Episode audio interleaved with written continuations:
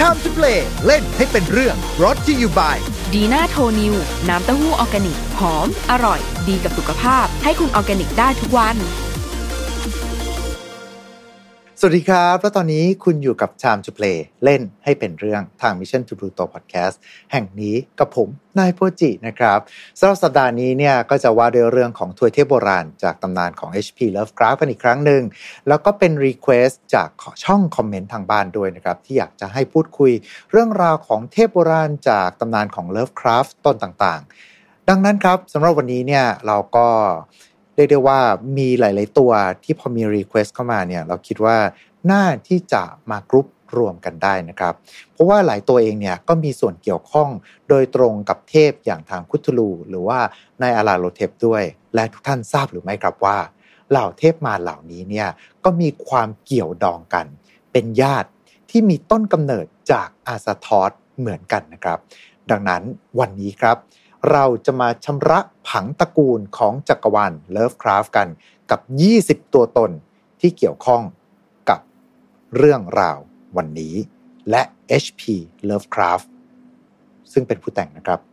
ก็อยู่ในผังตระกูลนี้ด้วยเช่นเดียวกันครับ ดังนั้นขอเชิญทุกท่าน เตรียมค่าสติ sanity ไว้พร้อม แล้วมาร่วมตามดิ่งกันกับชามจูเพลของเราในวันนี้ครับ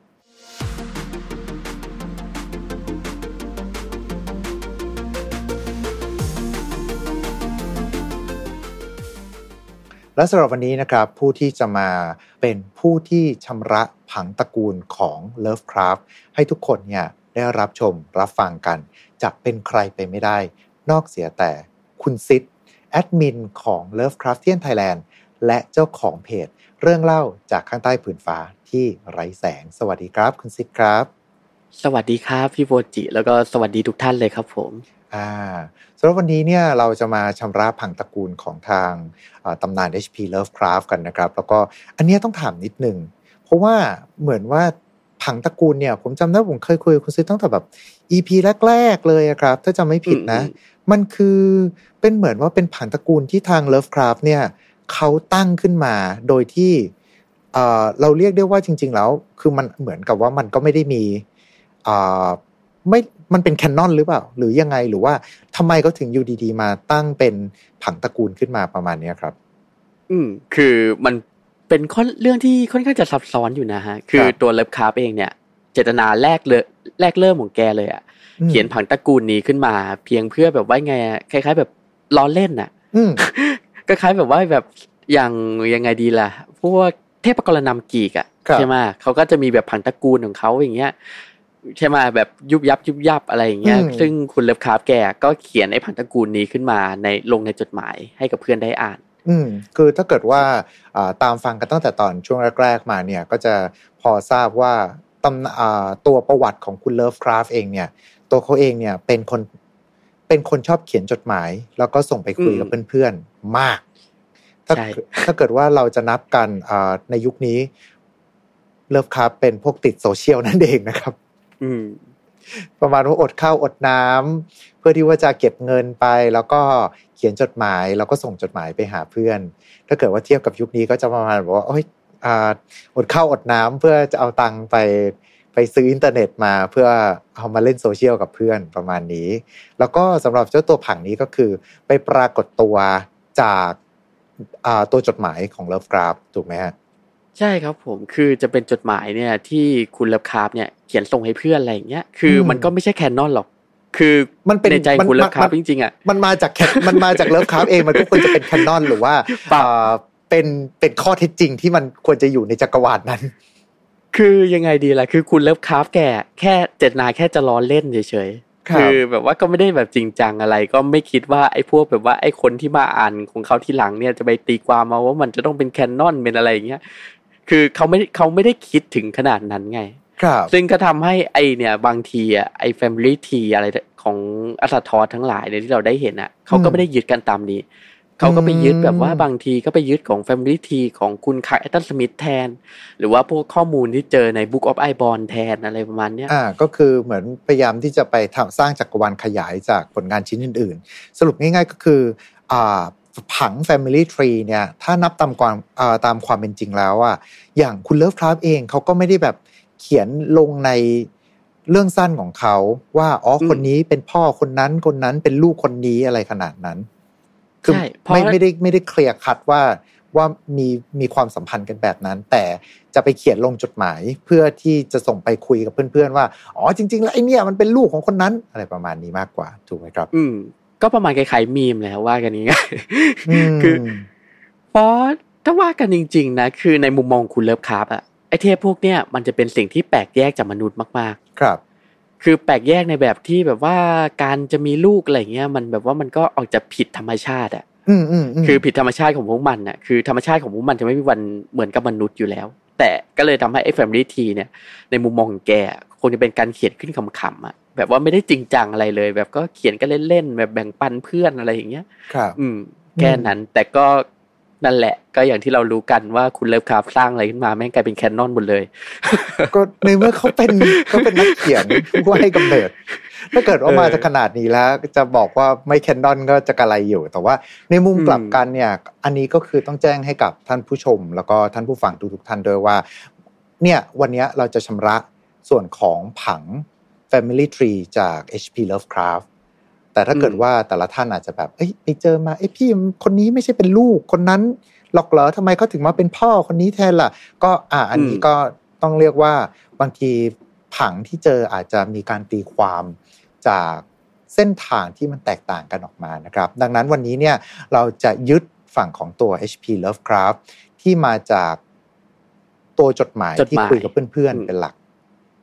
ว่ากันอย่างนั้นละกันนะครับอะแต่โอเค เราจะมาเริ่มต้นกันเลยดีกว่า เพราะว่าในเมื่อเราพูดถึงเรื่องผัง family เราจะไปที่ต้นตระกูลกันเลย และเมื่อต้นตระกูลของจักรวาลของ Lovecraft เนี่ยทุกคนก็จะนึก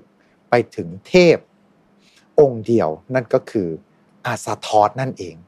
อันนี้อาจจะเราเคยมีการโฟกัสไปแล้ว แต่ว่าอาจจะพูดเล่าอาซาทอสคร่าวๆนิดเดียวพอครับ อาซาทอสเนี่ยนะฮะเอาอิงตามแบบว่าไอเดียของ Cthulhu Mythos นะที่เราใช้กันอยู่ในปัจจุบันนะฮะครับ อืมอาซาทอสเนี่ยก็จะเป็นเทพที่แบบว่าณปัจจุบันเนี่ยเราจะเชื่อว่าอาซาทอสเนี่ย เป็นเทพที่สร้างเอกภพนี้ขึ้นมา อืมหรือพหุภพก็ได้สำหรับบางเรื่องอะ ก็คือความจริงทั้งหมดที่เรารู้จักเนี่ย เกิดจากความฝันของไอเทพตัวนี้ ครับ อืม ก็ขอเอาไว้แค่นี้ก่อนแล้วกัน คือคือมันเป็นเนี่ยมันเป็นเทพที่แบบว่ากำลังหลับอยู่ว่ากันง่ายๆแล้วก็ไอสิ่งที่มันฝันเนี่ย ความจริงทุกอย่างที่เราจับต้องเนี่ย ก็เป็นความฝันของไอเทพตัวนี้เพราะฉะนั้นมันคือจุดกำเนิดของเอกภพแล้วก็กำลังหลับไหลอยู่ในสถานที่หนึ่งเรียกว่าตำหนักอัสทอสซึ่งถ้าท่านใดสนใจ ก็ไปฟังต่อในบทของอัสทอสนะฮะเราได้พูดถึงไปแล้ว ใช่ครับผมอ่าตรงนั้นก็จะไปแบบเจาะกันเต็มๆนะครับ แต่ในเมื่อบอกว่าทั้งจักรวาลทุกอย่างสิ่ง ถูกสร้างจากอาซาทอสนั่นก็เลยกลายเป็นทำให้อาซาทอสเป็นผังต้นตระกูลของเหล่าทวยเทพในตำนานของเลิฟคราฟไปซะอย่างนั้น ซึ่งถ้าเกิดนับกันจริง ๆ แล้ว ก็แปลว่าอาซาทอสก็คือบรรพบุรุษของพวกเราด้วยเช่นเดียวกันนะครับ ใช่แล้วครับ ถูกต้องถ้าเกิดนับเป็นแคนนอนนะ อันนี้อันนี้อันนี้ผมว่าค่อนข้างที่จะเป็นเป็นอ่าที่ประจักษ์ ใช้คำนี้แล้วกันเป็นที่ประจักษ์ว่าไอเนี่ยคือต้นตระกูลจริง ๆ แต่หลังจากนั้นเนี่ยก็จะมีเทพสามองค์ ที่เรียกได้ว่าออกมาจากอาสาทอสด้วยในตามตำนานด้วย อันนี้นี่จะเป็นท่านใดบ้างนะครับผมก็มาเริ่มที่คนที่มักจะถูกนับว่าเป็นพี่ใหญ่สุดละกันก็คือ The Nameless Smith ครับ The Nameless Smith เนี่ย ถ้าเกิดเอ่อมันก็เป็นอะไรที่ค่อนข้างจะมีข้อมูลขัดแย้งกันอยู่หลายอย่างนะเพราะมันถูกใช้แบบเยอะแยะมากแล้วแต่ละคนเนี่ยก็ใช้ไม่เหมือนไม่เหมือนกันเลย ครับ แต่ไม่ว่าไม่ว่ายังไงก็ตามเนี่ยเลฟคับเทียนเนี่ยก็มักจะตีความมาว่า Nameless Smith เนี่ยก็คือเอนติตี้หนึ่งที่คุณเลิฟคาร์บอะเคยเรียกมันว่า the mac เอ่อ the magnum innominandum มันจะเป็นคำในภาษาลาติน ครับ เอ่อ magnum โนมินันดรุมชื่ออ่านยากมากเลย เราจะเรียกว่า nameless myth ต่อแล้วกันนะครับ นี่อาจจะเป็นสาเหตุว่าทำไมก็ถึงเป็น nameless myth หรือว่าบ้านหมอกที่ไร้ชื่อ เพราะชื่ออ่านยากจนกระทั่งไม่สามารถที่อ่านได้ อืม คือไอ้นี่ผมต้องบอกก่อนว่าผมไม่รู้ภาษาละตินนะครับ แต่เขาจะเขาตัวผมเองอะจะเข้าใจว่าไอ้คำเนี้ย magnum innominandrum เนี่ยจะมีความหมายว่า nameless myth อืม แต่ถูกหรือเปล่านี่คือ อย่าเอาคำผมไปใช้อ้างอิงนะครับก็คือว่า magnum magnum innominandrum เนี่ยจะเป็นเอาโดยปกติแล้วจะอ่าถูกนับว่าเป็นพี่ใหญ่ในสามตัวครับที่เห็นในผังตระกูลเนี่ย แล้วก็ไอตัวชื่ออะฮะ magnum innominandrum เนี่ยก็คือจะเป็นชื่อที่กำเนิดขึ้นพอคุณเลิฟคาฝันอืมคือตอนแรกอะแกจะฝันเกี่ยวกับยังไงเดียเรื่องราวที่เกิดขึ้นในยุคโรมันอะไรประมาณเนี้ยอืมอืมอืม แล้วพอแกฝันเสร็จอะแกก็ได้เอาไอ้ความฝันเนี่ยไปเขียนลงจดหมาย ครับ เออเด็กก็แบบเด็กติดโซเชียลอะแบบเอ้ยเมื่อคืนกูฝันมากเงี้ยแล้วก็อยากเล่าให้เพื่อนฟังอืมแกก็เขียนจดหมายไปถึงคุณโดนัลด์แวนเดรซึ่งก็เป็นไอเนี่ยเป็นแบบว่าไงใน Lovecraft Circle เหมือนกัน เป็นเพื่อนสนิทของเขาทางจดหมายเนี่ย ครับ ซึ่งแกก็ตอนนั้นก็คงไม่ได้จริงจังอะไรหรอก ก็เขียนจดหมายแบบเล่าไปเออความฝันเป็นงี้ความความฝันเป็นเงี้ยซึ่งในไอ้ภายหลังอะไอ้ความฝันที่คุณเลิฟคราฟต์ได้เขียนเนี่ย ได้ถูกตีพิมพ์เป็นเรื่องสั้นด้วย ที่อืมชื่อ The v e r i o Folk ครับ โดย The v e r i o Folk เนี่ยนะขอเล่าคร่าวๆเลยกัน ไม่อืมยาว คือมันจะเป็นเรื่องแบบในยุคโรมันอะโดยผู้เล่าเนี่ยก็จะเป็นหนึ่งในทหารดิเจนแนร์ของโรมันอะอ่า ก็คือที่เป็นแบบทหารราบใช้คำนี้แล้วกันใช่ก็จะเป็นทหารอาชีพของโรมันนะนะที่แบบว่ากำลังจะยกพวกไปปราบคนเถื่อนบนเขา ที่ครับกำลังประกอบพิธีกรรมประหลาดอะไรอย่างเงี้ยอืมแต่ก็พอจะยกทัพไปเสร็จ ก็เจอเรื่องประหลาดก็คือ เกิดเรื่องประหลาดอย่างม้ากรีดร้องขึ้นมา แล้วก็พวก legionnaire ก็ถูกโจมตีโดยอะไรสักอย่างแล้วก็ค่อยๆตายไปทีละคนอย่างเงี้ยก็สุดท้ายผู้เล่าก็ลุกตื่นขึ้นมา ก็คือคุณเลิฟคราฟต์แหละก็สะดุ้งตื่นขึ้นมาครับนี่คือเรื่องเล่าโดยคร่าวๆของ The Nameless v e r i o Folk ครับ แล้วก็เป็นที่มาของไอ้ต้นกำเนิดอะของชื่อ Magnum Innominandum อืมแล้วก็เป็นเรื่องเดียวที่โผล่ออกมาถูกไหมครับ ใช่ครับผมแล้วก็ไอเนี่ยแล้วก็ไอชื่อเนี่ยก็จะถูกกล่าวถึงอะโดยคุณเลิฟคราฟต์้วยใน The Whisperer in Darkness อ่าโอเค อืมแล้วก็ก็อ่าแล้วมันจะมีปัญหาอย่างหนึ่งก็คือว่าบางคนอะ เขาจะแยกว่า Nameless Smith เนี่ย ไม่ใช่ The Magnum Innominandrum โอเค เราเราอาจจะไม่ไปเจาะถึงตรงนั้น เพราะว่ามันน่าจะเยอะเกินไปละอืมเพราะไอเนี่ยเพราะ ในอย่างคู่มือ COC อะนะฮะครับไอคอฟกตูลูอะ Nameless Smith ก็ถูกเรียกว่า e n y o s o t e p ครับ อืมไอ้นี่ผมลองไปเปิดมา แล้วก็เออแล้วก็มีจุดที่น่าสนใจอย่างหนึ่งคือ Magnum Innominandrum เนี่ย คือพอคุณแฟรงค์เบนเน็ตลองอะ คนสร้างชังหน้า อืมคือพอมาเห็นตัวจดหมายอย่างเงี้ยแล้วก็เออเห็นความฝันของเลิฟคาร์แล้วก็เห็นชื่อเนี่ยชอบ ก็เลยเอาไอ้ชื่อเนี่ย ไปใช้ในผลงานของแก ก็คือใน The Horror from the Hill ไอ้ เรื่องที่มีชังหน้าครับแกเอาชื่อไปใช้ก็เลยทำให้ไอ้ชื่อเนี่ยมันกลายเป็นชื่ออย่างเป็นทางการใน Cthulhu Mythos แต่ถามว่าไอ้ชื่อเนี่ยมันสื่อถึงตัวไหนไอเนี่ยคือปัญหา เพราะบางคนก็ตีความมาว่าไอ The Magnum Innominandum เนี่ย ก็จะเป็นชื่อของลูกของ Nameless Mist ก็คือยอร์กโซทอดอืมอืมอืมแต่บางคนก็ตีความว่าไอชื่อเนี่ยมันหมายถึง Nameless Mist เลย อ่าโอเค แต่ว่าในที่นี้เราจะลองตีไปว่ามันก็คือ nameless miss ไปก่อนละกันนะครับ ใช่อ่าเพราะว่านี่คือจริง ๆ มันก็เรียกได้ว่ามันก็จะเป็นข้อถกเถียงทางประวัติศาสตร์ แต่ว่ามีความใกล้เคียงสุดถ้าเรานับซอสจากทางคุณ H.P. Lovecraft เนี่ยก็จะเป็น Magnum อ่า nameless miss นะฮะครับผมอ่าโอเคโดยแล้วตัวพี่เอ่อในเมื่อบอกว่าตัว nameless miss เป็นพี่ใหญ่แล้วลองลงมาเป็นใครครับ เรามาเอ่ยถึงพลังมันก่อนดีกว่าอ่าโอเคโอเคโอเคเพราะเพราะ Nameless Myth เนี่ยณปัจจุบันน่ะ จะนับว่าเป็นอัลต a กอดตัวหนึ่งที่ทรงพลังที่สุดอืมหมายถึงตามไอเดียที่แบบว่าใช้กันอยู่ในปัจจุบันนะฮะ เขาจะครับเชื่อว่า Nameless Myth เนี่ย เป็นเทพที่ไม่ควรจะถูกเอ่ยนามอืมคือมันกำลังแบบว่าทำงานอะไรสักอย่างอยู่อะฮะ แล้วถ้าเกิดว่ามีใครบางคนอะเอ่ยชื่อของมัน คือครับแบบว่าไปเอ่ย ไปเอ่ยชื่อที่แท้จริงของมันขึ้นมา ก็จะอืมทำให้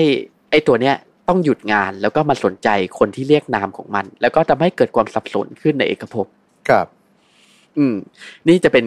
ความเชื่อที่ชาว Lovecraftian ส่วนใหญ่ใช้กันอยู่ณปัจจุบันนะฮะซึ่งมันก็จะแตกต่างออกไปอะเพราะมันมีหลาย canon มากเลย ครับ อืมอืมแล้วก็เป็นเอ่อก็จะเป็นหนึ่งในเทพที่มีพลัง overpower ที่สุดตัวหนึ่งครับ แล้วก็ถูกใช้กันค่อนข้างบ่อย อืม นี่คือ Nameless Miss อ่าโอเค ไปตัวต่อไปกันเลยครับ เออเออ มีอีกอย่างหนึ่งคืออ่าครัเลิบฟคราฟเนี่ย ขอขออภัยนะ คือมันมีหลายแคนนอนไงบางทีผมก็จะสับสนนิดหน่อยครับคือเลิฟคราฟเนี่ยจะได้เอ่ยถึงสิ่งที่ไม่ควรถูกเอ่ยนามด้วย ในเรื่องเดเดอะมาคืออไอสิ่งที่ไม่ควรถูกเอ่ยนามเนี่ย ก็จะถูกกล่าวไว้ในเรื่องนั้นนะว่าเป็นสามีของนางแพดำอืมแล้วก็เอ่อเออแล้วก็จะทำให้ไอ้สิ่งที่ไม่ควรถูกเอ่ยนามเนี่ย ก็มาที่จะถูกเชื่อมโยงอะ ไปกับอ่าเอ่อ Nameless Mist ครับ แล้ว แต่มันก็มีปัญหาอย่างหนึ่งก็คือว่าไอ้สิ่งที่ไม่ควรเอ่ยนามเนี่ย ในบางครั้งอะก็จะถูกแบบว่าถูกลากอะไปเชื่อมโยงกับยอกโซทอสบ้างฮัสเตอร์บ้างเพราะเหมือนที่เราเล่าไปใช่ไหมฮะคือนางแพดำอะบางทีก็ถูกจับว่าเป็นคู่ของฮัสเตอร์ บางทีก็จะถูกแบบว่าบอกว่าเป็นคู่ของยอกโซทอสซึ่งแต่ละ canon มันไม่เหมือนกัน บางคนก็มักจะแปลเอ่อเลยมักจะแปลความว่า Magnum Innominandum เนี่ยแท้จริงแล้วคือยอกโซทอสไม่ใช่ Nameless Mist อืมนี่คือเหตุผลว่าเพราะอะไร อืมอ่าโอเค ครับ ไปต่อกันเลยละกันที่แล้วคนต่อมาล่ะครับตคนต่อทงมานี่ก็คือ Darkness อืมดักเนสเนี่ย คือมันเป็นเทพที่ก็ไม่เคยปรากฏอยู่ในผลงานของเลิฟคาร์เลยนอกจากจุดหมายครับ ก็เลยทำให้แบบว่ามันถูกคนนำมาใช้อะแล้วก็ตีความไปค่อนข้างหลากหลาย ซึ่งณปัจจุบันน่ะมันก็มีชื่อแบบ ในภาษาลาตินเหมือนกันที่คนตั้งให้ ก็คือ Magnum Tenebosum โอเค ถ้าเกิดให้แปลก็คือว่าสายหมอกที่ไม่ถูกระบุนามครับคือในภาษาอังกฤษผมเห็นไปคุยๆมาหลาย ๆ ที่เขาใช้คำว่า unnamed อืมนั่นแหละ ผมก็เลยมันก็คือ name Nameless Mist นั่นแหละ แต่ผมก็แปลพยายามแปลความให้มันต่าง ๆ หน่อยก็คือสายหมอกที่ไม่ควรถูกระบุนาม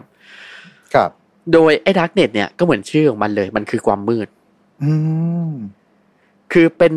เป็น Outer God ที่มีพลังมาก แล้วก็จะอาศัยอยู่ในสถานที่ที่แบบว่ามืดมิดมืดมิดแบบไม่มีอะไรเลย อืมก็เลยทำให้คนเนี่ย มักจะถูกเอาตำนานของดักเน็ตเนี่ย ไปเชื่อมโยงกับเอ่อมันจะมีเรื่องเล่าอะ The Dim Quest of a n o k a d a อะถ้าเกิดยังจำกันได้ ตอนปลายเรื่องอะ Land of Carter จะหล่นสู่สู่ความมืดมิดถูกไหมฮะ ครับ อืมซึ่งไอ้ความมืดมิดในเรื่องอะก็จะถูกเล่าว่าเป็น Sentient Darknet ก็ คือว่าเป็นความมืดที่แบบว่าไงอะมีความรู้สึกนึกคิดอืมประมาณนี้ คนก็เลยมักจะตีความว่าไอ้ Sentient Darknet เนี่ย อาจจะเป็น Darknet หรือว่าเป็นสถานที่ซึ่ง Darknet อาศัยอยู่ แล้วตัวตนของ Darkness นี่คือตัวอะไรกันแน่ นั่นสิ เพราะมันอาจจะเป็นบางสิ่งที่แบบว่า เกินความเข้าใจของมนุษย์ไปแล้ว แล้วก็อยู่นอกเหนือความเป็นจริงที่เราสามารถจะสัมผัสได้แล้ว ซึ่งเรียกได้ว่าจริงๆ ทาง Love Club เองก็ไม่ได้มีการระบุไว้อย่างชัดเจนว่ามันคืออะไรและทำอะไรได้บ้างถูกไหมครับ ใช่ครับผมเพราะเลิฟคราฟต์เนี่ยก็เหมือนแบบว่าแกมาทิ้งชื่อไว้เฉยๆให้คนสงสัย แต่ก็ก็ไม่ได้แบบว่าลงรายละเอียดหรือเขียนอะไรเกี่ยวกับเทพตนนี้เอาไว้เลยอ่าแต่อย่างไรก็ตามอะในยุคเราอะก็มักจะระบุไว้ว่าไอ้เทพตัวเนี้ยเป็น Outer God ที่มีพลังมากอีกตัวหนึ่งครับก็อย่างว่าแหละคือมันเป็นลูกอะของอาซาทอสใช่ไหมฮะเป็นลูกอืมสายตรงมา คนก็เลยมักจะนับว่าเออ มันเป็นเทพที่ทรงพลังมาก ครับอืมอะโอเค แล้วในเมื่อบอกว่ามาละ มีพี่ใหญ่มีพี่รองละแล้วน้องคนสุดท้องแล้วครับ ก็ที่มักจะนับว่าเป็นน้องคนสุดท้องเนี่ยก็คือ เทพที่มิกมิกกี้เมาส์ของคุณเลิฟคราฟต์ก็คือไนลาโฮเทปอ่าอ่าที่ทุกคนจะเจอกันเป็นอย่างดีนะฮะ บ่อยมากซึ่งคุณไนลาโฮเทปเนี่ยจะเป็นหนึ่งในจะ มักจะถูกว่าเป็นลูกของอาซาทอสๆอ่าที่มีความรู้สึกนึกคิดคล้ายกับมนุษย์มากที่สุด อืมก็เหมือนที่เราเล่าไปแต่ขอเล่าแบบย่อๆแล้วกันนะฮะเพื่อที่จะไม่ให้เสียเวลาคือไนลาโฮเทปเนี่ยจะได้ปรากฏชื่อคนแรกในผลงานเรื่องสั้นของคุณเลิฟคราฟต์ที่ชื่อว่าไนลาโฮเทปอืมซึ่งก็เป็นเรื่องเกี่ยวกับชายคนหนึ่งอะที่ตื่นขึ้นมาจากอียิปต์โบราณ แล้วก็มาสร้างความวุ่นวายในยุคปัจจุบันก็คือในยุคที่เกิดเรื่องอะนะฮะครับแล้วก็ไนลาโฮเทปเนี่ยในภายหลังก็ได้ถูกขุดเอาคุณ คุณเลิฟคราฟต์อะก็ได้เอาเอาชื่อเนี่ยไปใช้ใส่ในหลายเรื่องของแก ก็เลยกลายเป็นมิกกี้เมาส์ของแกที่เราคุ้นเคยกัน ว่าเรื่องราวความวุ่นวายอะไรใด ๆ ทั้งหลายที่เกิดขึ้น ใน Cthulhu Mythos ก็เกิดจากแกเนี่ยแหละอ่าซึ่งแน่นอนว่าเป็นมนุษย์ไม่ใช่มนุษย์เป็นเทพที่มีความเป็นมนุษย์คือ เทพองค์อื่นอาจจะไม่ได้สนใจแต่สำหรับเนี่ยลาโรเทพนี่ก็คือที่มีเสน่ห์มาก ๆ เป็นเพราะว่าเขาเองมักจะเข้ามาเกี่ยวข้องกับมนุษย์อยู่เสมอนะครับผมอ่านี่ก็คืออมสำหรับสายตรงจากทางอัสทอสเทพทั้ง 3 องค์นั่นเอง แต่ว่าหลังจากนั้นเราจะไปที่รุ่นหลานกันบ้าง ที่มีมาที่เห็นมาก็คือจะเป็นฝั่งของทางยอกโซทอสถูกไหมครับ ใช่ครับผมยอสโซเอ่อยอสโซทอนเนี่ยจะเป็นลูกของจะไม่ ไม่เรียกว่าลูกเขาเรียกว่าเอ่อจะว่าไงดีก็เป็นสิ่งที่แตกหน่อออกมาจาก The Nameless Myth คือในเมื่อมันเป็นเรื่องของเอ่อทวยเทพ ซึ่งอืมมันไม่ได้อยู่ในมิติเดียวกับเรา ไม่ได้อยู่ในโลกเดียวกัน แล้วก็ดังนั้นตรกกะหรือว่าอะไรบางอย่างเนี่ยก็อาจไม่สามารถที่จะใช้แบบเดียวกันได้ พอเป็นแบบนี้ปุ๊บมันก็เลยกลายเป็นว่า เรื่องราวต่างๆ เนี่ย บางทีมันอาจจะไม่ใช่แบบว่า ถ้าเกิดเป็นสิ่งมีชีวิตคืออะตัวผู้ตัวเมีย แล้วก็มา ผสมพันธุ์กันเพื่อให้ออกสืบลูกสืบหลาน แต่ว่าถ้าเกิดว่าสำหรับบรรดาพวกเทพโบราณ ฝั่งนี้อาจจะมีรูปแบบอื่น เช่น อาจจะกำเนิดจาก from thin air ก็คืออยู่ดีๆ ก็อุบัติขึ้นมา หรือว่าอาจจะเป็นการแตกหน่อใด ๆ ก็ตาม แต่ว่าถ้าเกิดว่าตามที่ทางคุณเลิฟคราฟต์เขียนไว้ในจดหมายคือยอกโซทอสถือว่าเป็นลูกหลานที่ออกมาจากเนมเลดนิสโดยตรง ใช่ครับผมอืมโดยยอสโซทอนเนี่ย ก็ขอเล่าย่อๆอีกเหมือนกัน ว่าครับเป็นเทพเป็นเทพที่สามารถมองเห็นทุกสิ่งตั้งแต่อดีตปัจจุบันและอนาคตครับ อืม โดยเทพเทพตัวเนี้ยมักจะถูกอัญเชิญมาโดยมนุษย์ เพื่อที่จะขอสัตว์ความรู้ต้องห้าม ครับ คือเป็นเทพที่เหมือนจะเป็นกลางอะ ก็คือว่าเวลามีคนอัญเชิญมาก็มาอย่างเงี้ยเพื่ออืมเพื่อที่จะขอแลกแลกเปลี่ยนอะไรสักอย่าง ซึ่งจริงๆก็ไม่ได้สนใจหรอกถูกเชิญมาก็มา เพราะไอเทพยอสทอนเนี่ยคือเป็นเทพที่มีพลังมากในระดับครับเดลตกอดแล้วก็มองมนุษย์เหมือนเหมือนๆกันหมดไม่ต่างกัน อืม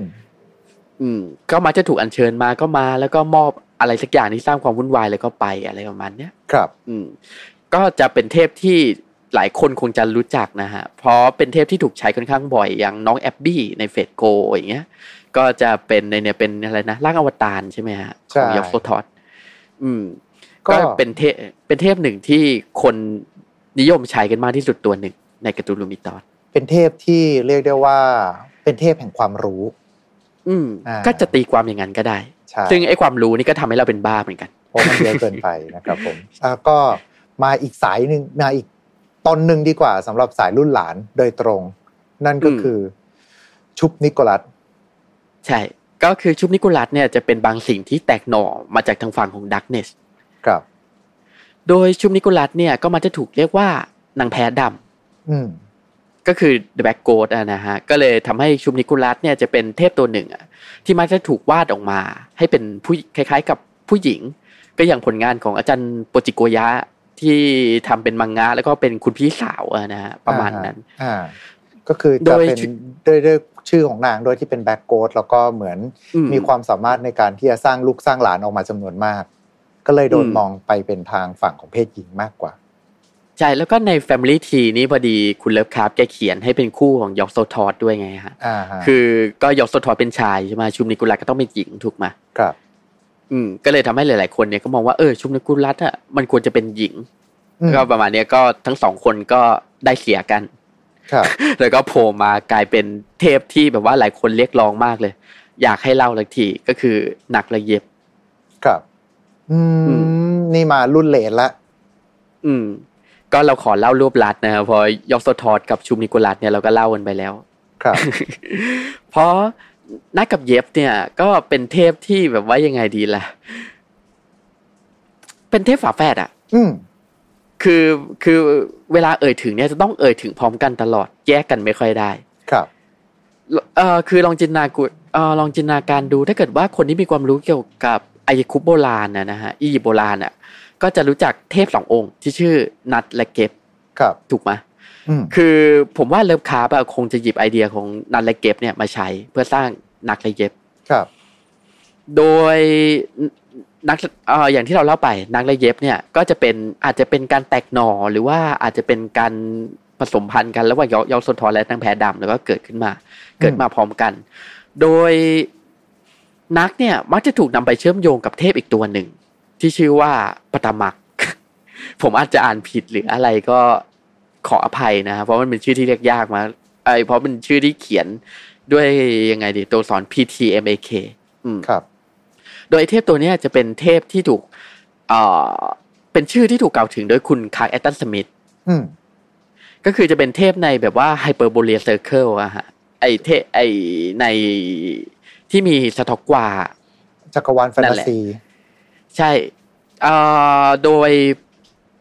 สิ่งน่าสนใจอย่างคือไอเทพที่ชื่อว่าปฐมักเนี่ย ก็จะถูกกล่าวถึงโดยคุณสมิธว่าเป็นพ่อของกาตูลูอืมอืมอืมแต่ไอเนี่ยแต่ คุณเลิฟคราฟต์อะแกจะเขียน Family Tree เอาไว้กำหนดชัดเลยว่านักเนี่ยคือพ่อของกาตูลูนี่คือเหตุผลว่า เพราะอะไรอะไอ้นักกับเย็บถึงสำคัญ ครับ เพราะไอ้ไอ้สองตัวเนี้ยคือต้นกำเนิดของเทพที่เรารู้จักกันอย่างกาตูลูหรือสตอกวาอย่างเงี้ย โดยในเนื้อหานะฮะที่ถูกต่อเติมขึ้นทีหลังนะ ไม่ใช่เนื้อหาของคุณเลิฟคาร์บนะฮะอ่าคือถ้าเกิดว่าเลิฟครับแค่เอ่ยถึงแล้วก็สร้างผังไว้เฉยๆว่าเป็นพ่อของคุตลูแต่ว่า ไม่ได้บอกว่าแล้วนักกับเย็บ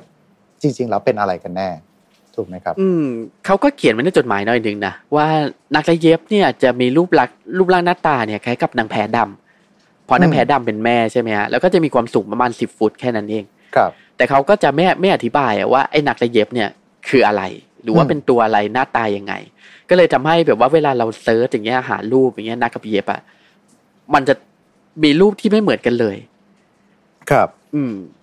เพราะเพราะเพราะฉะนั้นหลาย ๆ คนก็เลยสับสนว่าจริง ๆ แล้วอะไอ้นักและเย็บเนี่ยมันคืออะไรกันแน่ ก็ครับแล้วแต่จินตนาการเลยเต็มที่อ่าฮะแต่ว่าถ้าเป็นฝั่งของทางจักรวาลขยายล่ะครับ ในจักรวาลขยายเนี่ยแหละฮะในเนื้อหาที่ถูกเพิ่มเติมขึ้นที่หลังก็จะมีนักเขียนสองท่าน ก็คือว่าจะมีคุณโรเบิร์ตเอ็มไพคุณโรเบิร์ตเอ็มไพเนี่ยจะเป็นนักเขียนเป็นแค่ๆนักวิชาการนะฮะที่สนใจเลิฟคราฟต์ เป็นนักเทววิทยา แล้วก็คุณลอเรนซ์เจคอนฟอร์ดครับ ก็จะได้แบบว่าเขียนเขียนแบบว่าตำนานขยายขึ้นมานะฮะเขาก็จะเขียนว่าในตำราของไอบอลอะ ที่คือตำราของไอบอลเนี่ยถูกสร้างโดยคลาร์กแอชตันสมิธคือจะเป็นตำราโบราณคล้ายๆกับเนโครโนมิคอนเนี่ยนะฮะครับโดยในตำราของไอบอลเนี่ยก็จะกล่าวไว้ว่านักและเย็บเนี่ยเป็นเทพที่เกิดมาจากเทพอีกตัวหนึ่งอืมไม่ใช่ยอกโซทอสกับชุบนิกกูรัสแต่จะเกิดจากเทพที่ชื่อว่าคาซาสุคูด อืมอืมอืม โดยไอ้คาซาสุคูดเนี่ย คือเราก็ได้เคยได้เล่าไปหน่อยถึงแล้วแต่ขอขยายความนิดนึงคือมันจะเป็นเทพที่สถิตอยู่บนยุคก่อน แล้วก็ถูกเล่าว่าเป็นสิ่งที่แตกหน่อออกมาจากอาซาทอสเหมือนกัน ครับ อืม ก็คือว่าในในในความเห็นของคุณคลาร์กแอชตันสมิธไม่ใช่สิใน canon ของคุณคลาร์กแอชตันสมิธคาซาสุคูดเนี่ยจะเป็นเทพในระดับเดียวกับกับไอ Nameless Mist กับ Darkness นะฮะ อืมอืมอืมประมาณนั้นครับแต่คือว่าไอเทพตัวเนี้ยจะไปอยู่ในเนี่ยผัง Family T แบบแคนนอนของคุณคลาร์กแอชตันสมิธเราก็เลยจะไม่เห็นไอตัวเนี้ยในผังของคุณเลิฟคราฟต์ครับก็อย่างที่ว่าเราว่าไปฮะคือแต่ละคนเนี่ยจะมี canon คนละอย่างกัน ก็เลยทำให้แบบว่าบางทีเราจะแบบสับสนน่ะพอเอ้ยเราเคยได้ยินมาว่าไอ้นักกับเย็บเนี่ยมันเป็นลูกของชุบนิคุลัสนี่หว่า แล้วไอ้ตัวนี้มาจากไหนคือก็เนี่ยคือเหตุผล คือนักเขียนแต่ละคนน่ะจะตีความต่างกันแบบ คนละโลกไปเลยอะฮะครับ ซึ่งสำหรับตอนนี้ก็คือนักกับเย็บสรุปแล้วก็คือไม่ได้มีความสามารถอะไร อย่างเต็มๆโดยทางคุณเลิฟคราฟอืมก็คุณเลิฟคราฟต์จะมีเอ่ยถึงนิดหน่อย ก็คือว่านักกับเย็บเนี่ยจะถูกบูชาในเมืองโบราณใต้ดินที่เรียกว่าคานายานอืมซึ่งคานายานเนี่ยนะฮะจะเป็นเมืองใต้ดินที่ถูกกล่าวถึงในผลงานที่คุณเลิฟคราฟต์อะได้เขียนร่วมกับนักเขียนอีกท่านหนึ่งก็คือคุณซีเลียบิชอปครับ ก็เหมือนที่เราจำได้ฮะคือคุณซีเลียบิชอปเนี่ยก็คือคนที่ออกไอเดียให้คุณเลิฟคราฟต์อะช่วยแปลงเป็นไอเนี่ยไอเรื่องคำสาปคำสาปของยิกอะครับ อืม เป็นคนเดียวกัน แล้วก็คุณเลิฟคราฟต์เนี่ยจะบอกว่านักกับเจฟเนี่ยถูกบูชาในนครไอเลมด้วย ซึ่งนครไอเลมเนี่ยก็จะเป็นนครในปกรณำโบราณนะฮะอย่างในไบเบิลหรือตำราโบราณอย่างเงี้ยก็ถูกกล่าวถึงนครไอเลมเนี่ยในฐานะนครแห่งเสาครับ อืมไอ้นี่เป็นนครที่มีอยู่จริงนะ ในปกรณำโบราณ โดยจะถูกกล่าวถึงว่าเป็นนครแห่งเสาอย่างเงี้ย ก็จะมีเสาเยอะแยะอะไรเต็มไปหมด แต่ก็เป็นเทพที่ไม่เคยถูกปรากฏตัวบนโลกมาก่อน ครับ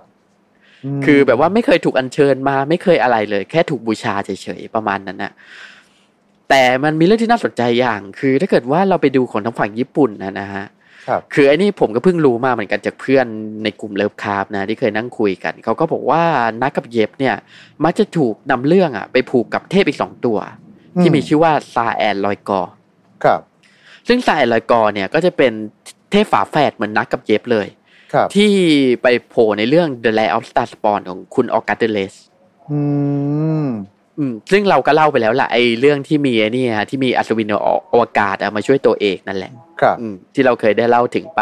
ซึ่งก็เลยทำให้หลาย ๆ คนเนี่ยก็มักจะตีความไปอีกว่านักกับเย็บเนี่ย จริง ๆ แล้วก็คือซาซาแอดไลกอร์อืมคือเป็นเทพที่มีแบบว่าแคนนอนหลากหลายมากเลยฮะ คือแบบว่าเอาแน่เอานอนอะไรกับมันไม่ได้เลยเรื่องนักกับเย็บเนี่ยครับก็คือว่าคุณอยากใช้ไงก็ใช้ แต่ถ้าเกิดว่าถ้ามองตามมุมมองของคุณคลาร์กแอชตันสมิธเนี่ย ไม่ใช่มุมมองคุณคลาร์กแอชตันสมิธคือถ้าเกิดอิงในตำราไอบอลเนี่ยในจักรวาลขยายขึ้นมาเนี่ย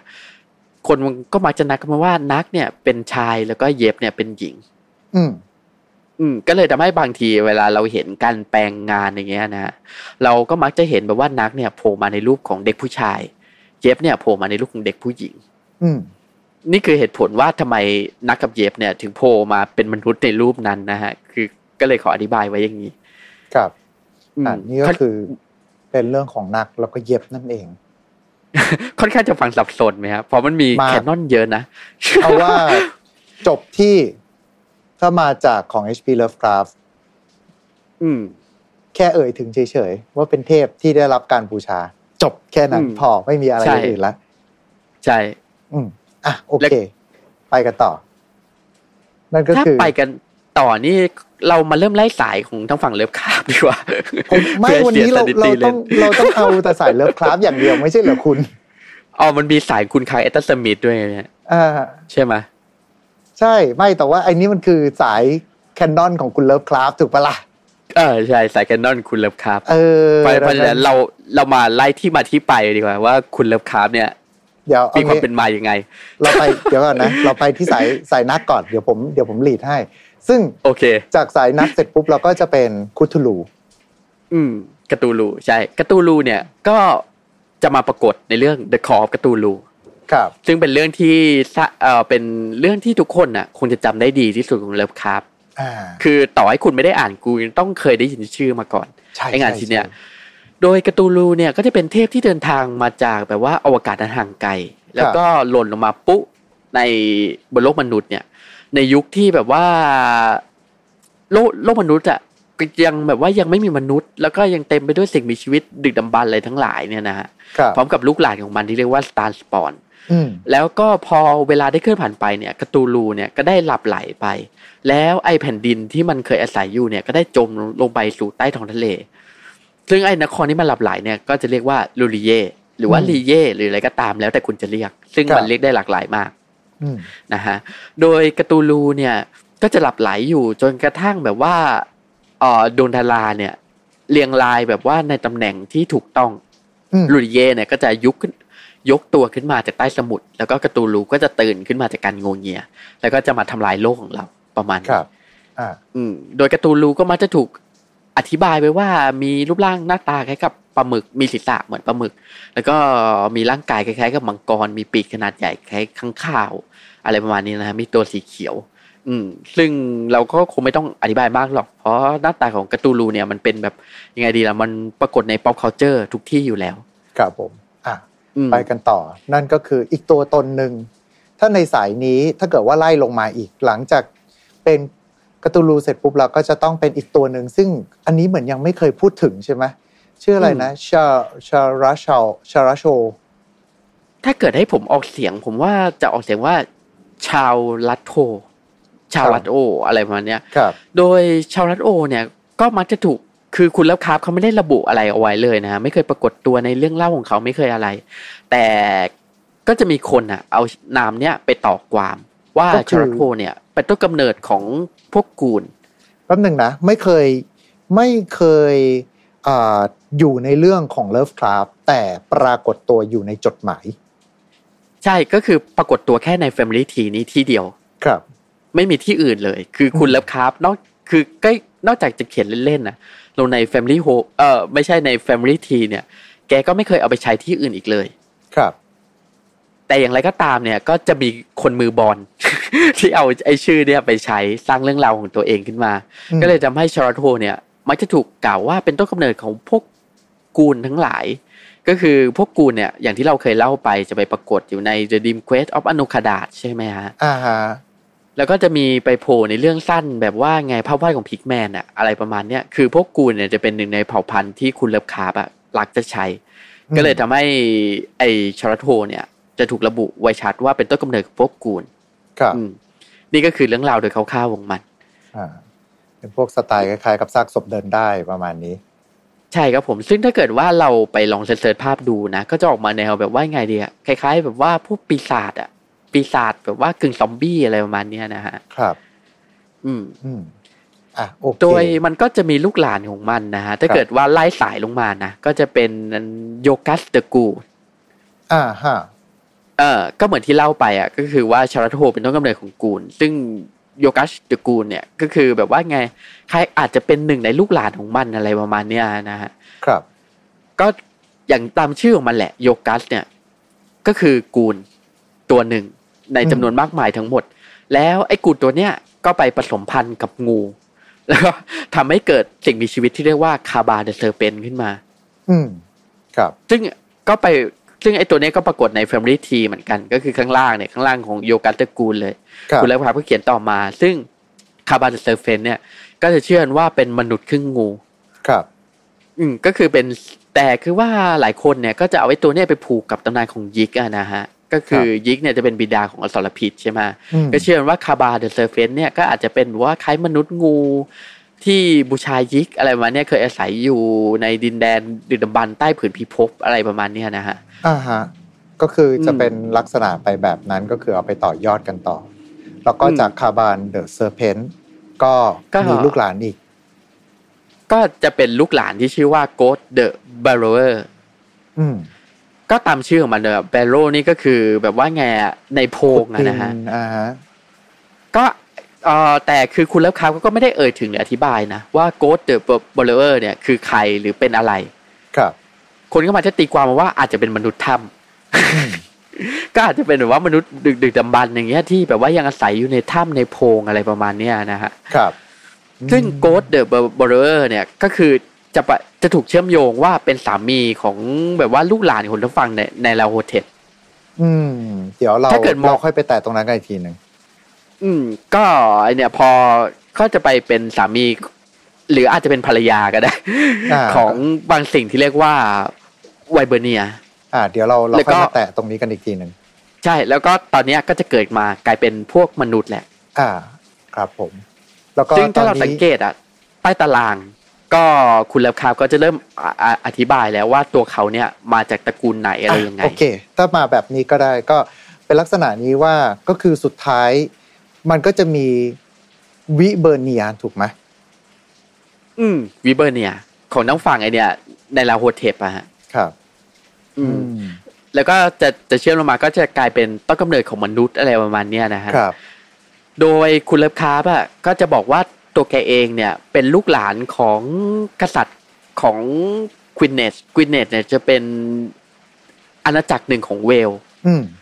ที่เคยมีอยู่ในช่วงประมาณเอ่อก่อนศตวรรษที่สิบสองอะนะฮะก่อนที่ครับเวลส์จะเป็นประเทศได้อะไรประมาณเนี้ยก็จะมีอาณาจักรเล็กๆน้อยๆอยู่ ซึ่งคุณเลิฟคราฟต์เนี่ยก็จะอธิบายว่าตัวเองเนี่ย ได้สืบเชื้อสายมาจากกษัตริย์ที่ชื่อว่า Owain Gwynedd ครับ ซึ่งคนเนี้ยไม่ใช่ตัวละครในนิยายของคุณเลิฟคราฟต์นะฮะแต่เป็นครับตัวละครที่มีอยู่จริงในประวัติศาสตร์อืม ถูกกล่าวถึงในประวัติศาสตร์แล้วคุณเลิฟคราฟต์แกก็อ้างอิงถึงว่าเนี่ยแกเป็นลูกหลานของคุณคนเนี้ย ครับ อืม นี่ก็คือเป็นของทั้งฝั่งเลิฟคราฟต์เขาอ่า แต่จริงไม่จริงไม่รู้นะ Viburnia นี่มันคืออะไร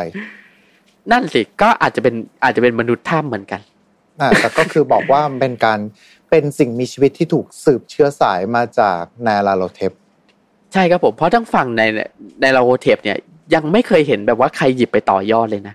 ครับอืมแต่ก็ส่วนใหญ่ก็ก็คือเป็นไอ้นี่ก็คือเป็นผังมาพูดง่ายๆก็คือเลิฟคราฟต์พยายามจะบอกว่าอ๋อจริง ๆ แล้วต้นตระกูลฉันอะ มันก็คือไนอาลาโธเทปแล้วก็คธูลูยังไงล่ะเออ ประมาณนั้นแหละก็คือเป็นมุกขำๆของแกนะฮะ ก็จะแกจะแบบว่าเมคชื่ออะไรขึ้นมาอย่างเงี้ยก็มาใส่ๆมันดูยาวๆไว้คล้ายแบบว่าผังตระกูลเรายิ่งใหญ่มาก แล้วก็พยาคือแกพยายามจะทำเป็นมีมมาว่ากันง่ายๆอะนั่นแหละ อืมพูดง่ายๆก็คือเป็นเป็นเหมือนมุกตลกในยุคนั้น แต่ว่าอ่าโอเค ถ้างั้นไปกลับมาทางสายอีกสายหนึงก็คือสายเย็บละกันครับตะกี้เราไปที่สายนุกนักนักกันละแล้วก็ไปที่สายเย็บซ้ายของเย็บเนี่ยจะมีถ้าเกิดไล่มาก็จะมีอยู่หลายชื่อเหมือนกันที่น่าสนใจ ครับ แต่เรามาไล่ชื่อที่ไม่น่าสนใจกันก่อน ก็จะมีอย่าง Yabou หรือว่าอย่าง Nush the Eternal อย่างเงี้ยอะแล้วแล้ว Tsathoggua ล่ะ เออเออ Tsathoggua ขออภัยผมลืมไป ก็จะมีเทพอย่างเอ่อ Yeb เนี่ยก็จะให้กำเนิดจะเป็นผู้ให้กำเนิด Tsathoggua ถ้าเกิดอิงตาม Family Tree ของเลิฟคราฟต์นะฮะครับซึ่งถ้าเกิดอิงตาม Family Tree ของคลาร์กแอชตันสมิธเนี่ยจะเป็นอีกอย่างหนึ่งเลยอ่าแต่ว่าเราจะโฟกัสที่ของทาง HP Lovecraft กันละกันครับ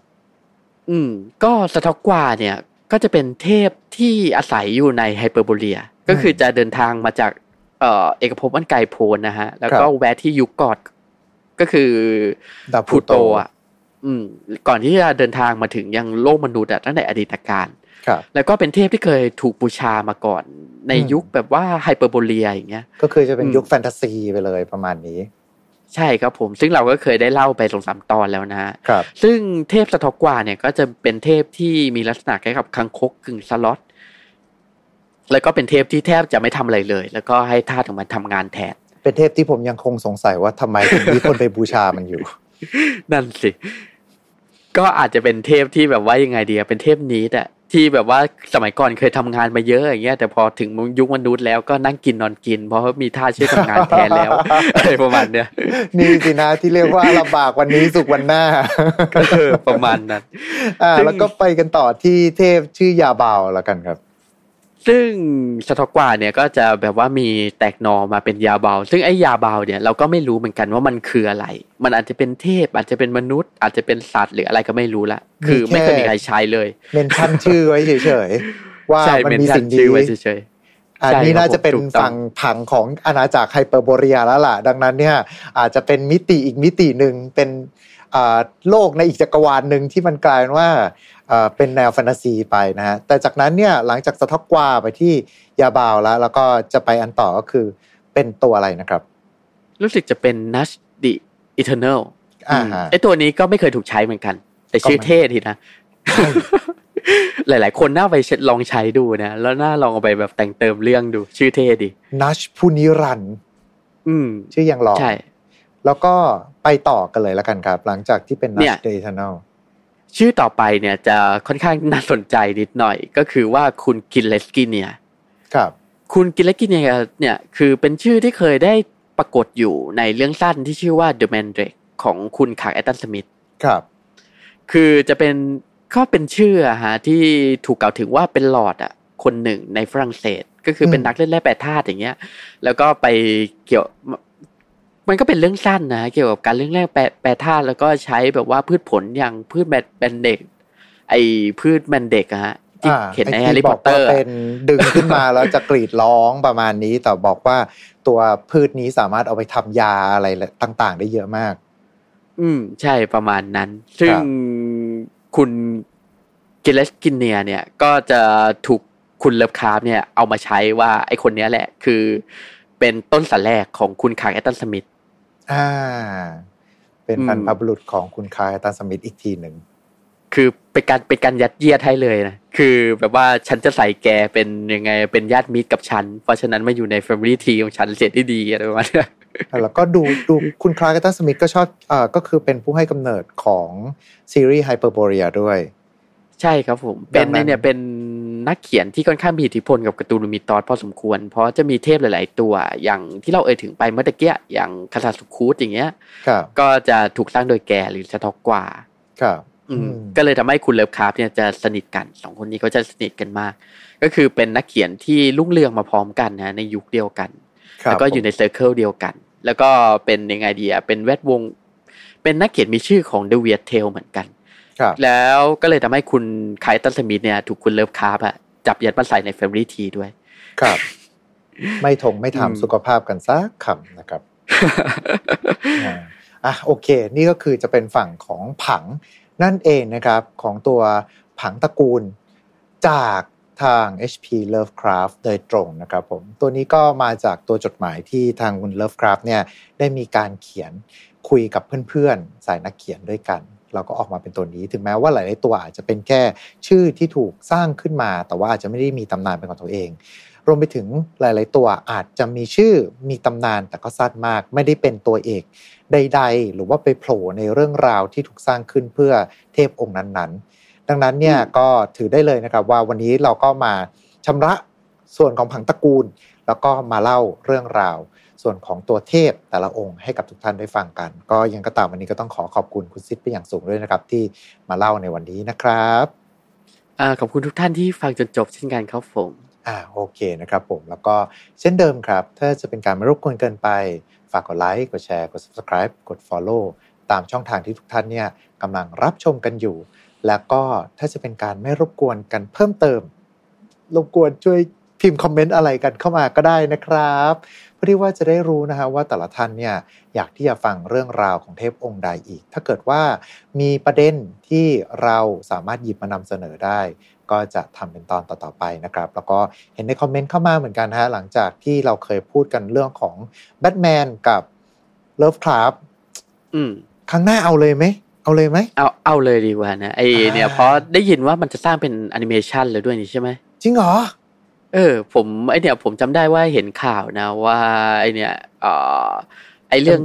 แบทแมนแนว Lovecraft เนี่ยจะถูกแปลงเป็นแอนิเมชันก็ถ้าเกิดถึงตอนนั้นนี่ก็คงจะได้สนุกกันอย่างแน่นอนดังนั้น ก็มาฟังกันไว้ก่อนนะครับ เพื่อที่ว่าจะได้รู้ว่าเราจะต้องเตรียมตัว เตรียมค่า sanity เตรียมค่าสติกันขนาดไหนก่อนที่จะดูตัวแอนิเมชันแล้วก็จะได้รู้ด้วยว่าจริง ๆ แล้วเนี่ย เรื่องราวของแบทแมน มีความเป็นเลิฟคราฟสูงมาก แต่จะมีอะไรอืมบ้างนั้น ผมว่าครั้งต่อไปเราได้มาเจอกันแน่ แต่สำหรับสัปดาห์หน้าก็จะกลับมาที่ Urban Legend นะครับอย่างก็ตามขอบพระคุณทุกท่านสำหรับการติดตามรับชมไว้เจอกันสัปดาห์หน้าวันนี้ขอบคุณแล้วก็ สวัสดีครับ Time to play เล่นให้เป็นเรื่อง Presented by ดีน่าโทนิว